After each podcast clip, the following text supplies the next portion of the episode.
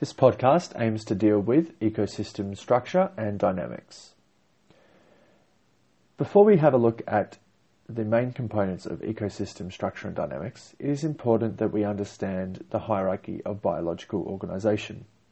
The fact that we start with the major world biomes, which include things like taiga, tundra, temperate forest, etc.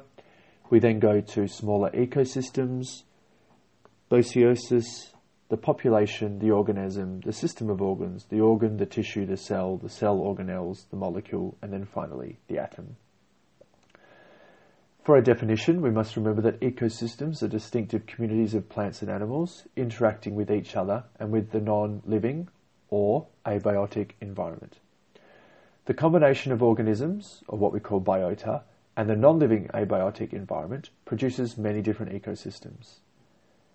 Now, these ecosystems vary in size and they exist for many different periods of time. And we call the, the variance in size spatial structure and the variance in time as temporal structure. Remember that ecosystems form part of the biological hierarchy. They sit below the biome but above the biomes, the biocenoses. There are a number of different interactions and processes that occur within all ecosystems. Within the biotic or living components, there are energy flows, nutrient cycles, and biological processes such as reproduction and evolution. In the abiotic or non-living components, there's tectonic activity, erosion, and deposition, as well as variations in atmospheric composition, weather, and climate. In terms of the structure of ecosystems, biotic elements within an ecosystem consist of plants, animals, microorganisms, detritus, and organic fossils. The abiotic elements include atmospheric conditions, weather and climate, inorganic nutrients, and minerals, water, rocks, landforms, and solar energy. Soils contain both biotic and abiotic elements and are important in the makeup of land-based or terrestrial ecosystems. Over time, changes in the structural characteristics result in ecosystems changing. Many ecosystems, therefore, are characterized by being at different stages of progression or development. Some are dominated by pioneering or immature organisms, while others exhibit characteristics of a maturing ecosystem. An undisturbed ecosystem may reach a final stage where organisms form a climax community, and at this stage, there is a level of stability and balance. And it would remain this way until there is a type of disturbance such as extreme weather, fire, earthquakes, volcanic eruptions, etc. And how does this relate to humans? Well, human actions and climate change increase the impact on the structure and functioning of fully mature ecosystems, especially when we look at old growth forests such as the ones we have down in Western Australia, our Karri, Marri, and Jarrah forests. Old growth forests are an example of a climax community or ecosystem. Secondary forests, such as the jungle and regrowth forests, result from logging and clearing of primary forests by humans. These are all examples of degraded or disclimax ecosystems. It's important that when we look at ecosystems that we also understand what we mean by ecosystem dynamics. This is where ecosystem interacts and dynamics can be studied by looking at the trophic level interactions.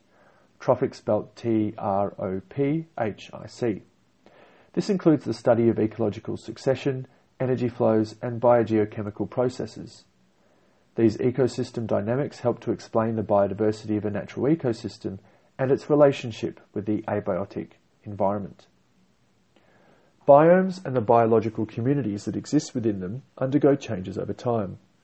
These changes are the result of new organisms that enter the ecosystem and the gradual evolution of existing organisms and the changes that occur within the abiotic environment. There are two different types of succession, primary and secondary.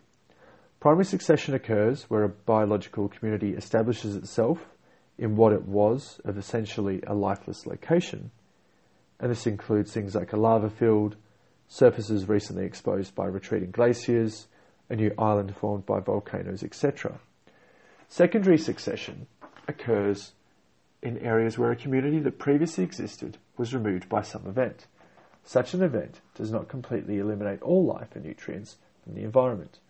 Wildflowers, land cover changed by humans, flooding, and tsunamis all have the capacity to remove most of the organisms in an ecosystem.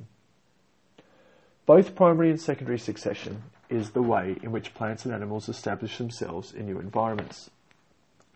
As these biological communities become established, they continually change with some species maturing while other pioneering species may disappear to be replaced by new arrivals. At every stage of an ecosystem's development, certain types of plants and animals have characteristics that allow them to flourish in the current conditions. Newer species are more successful as the environment is further modified and these invaders then replace some of the earlier plants and animals.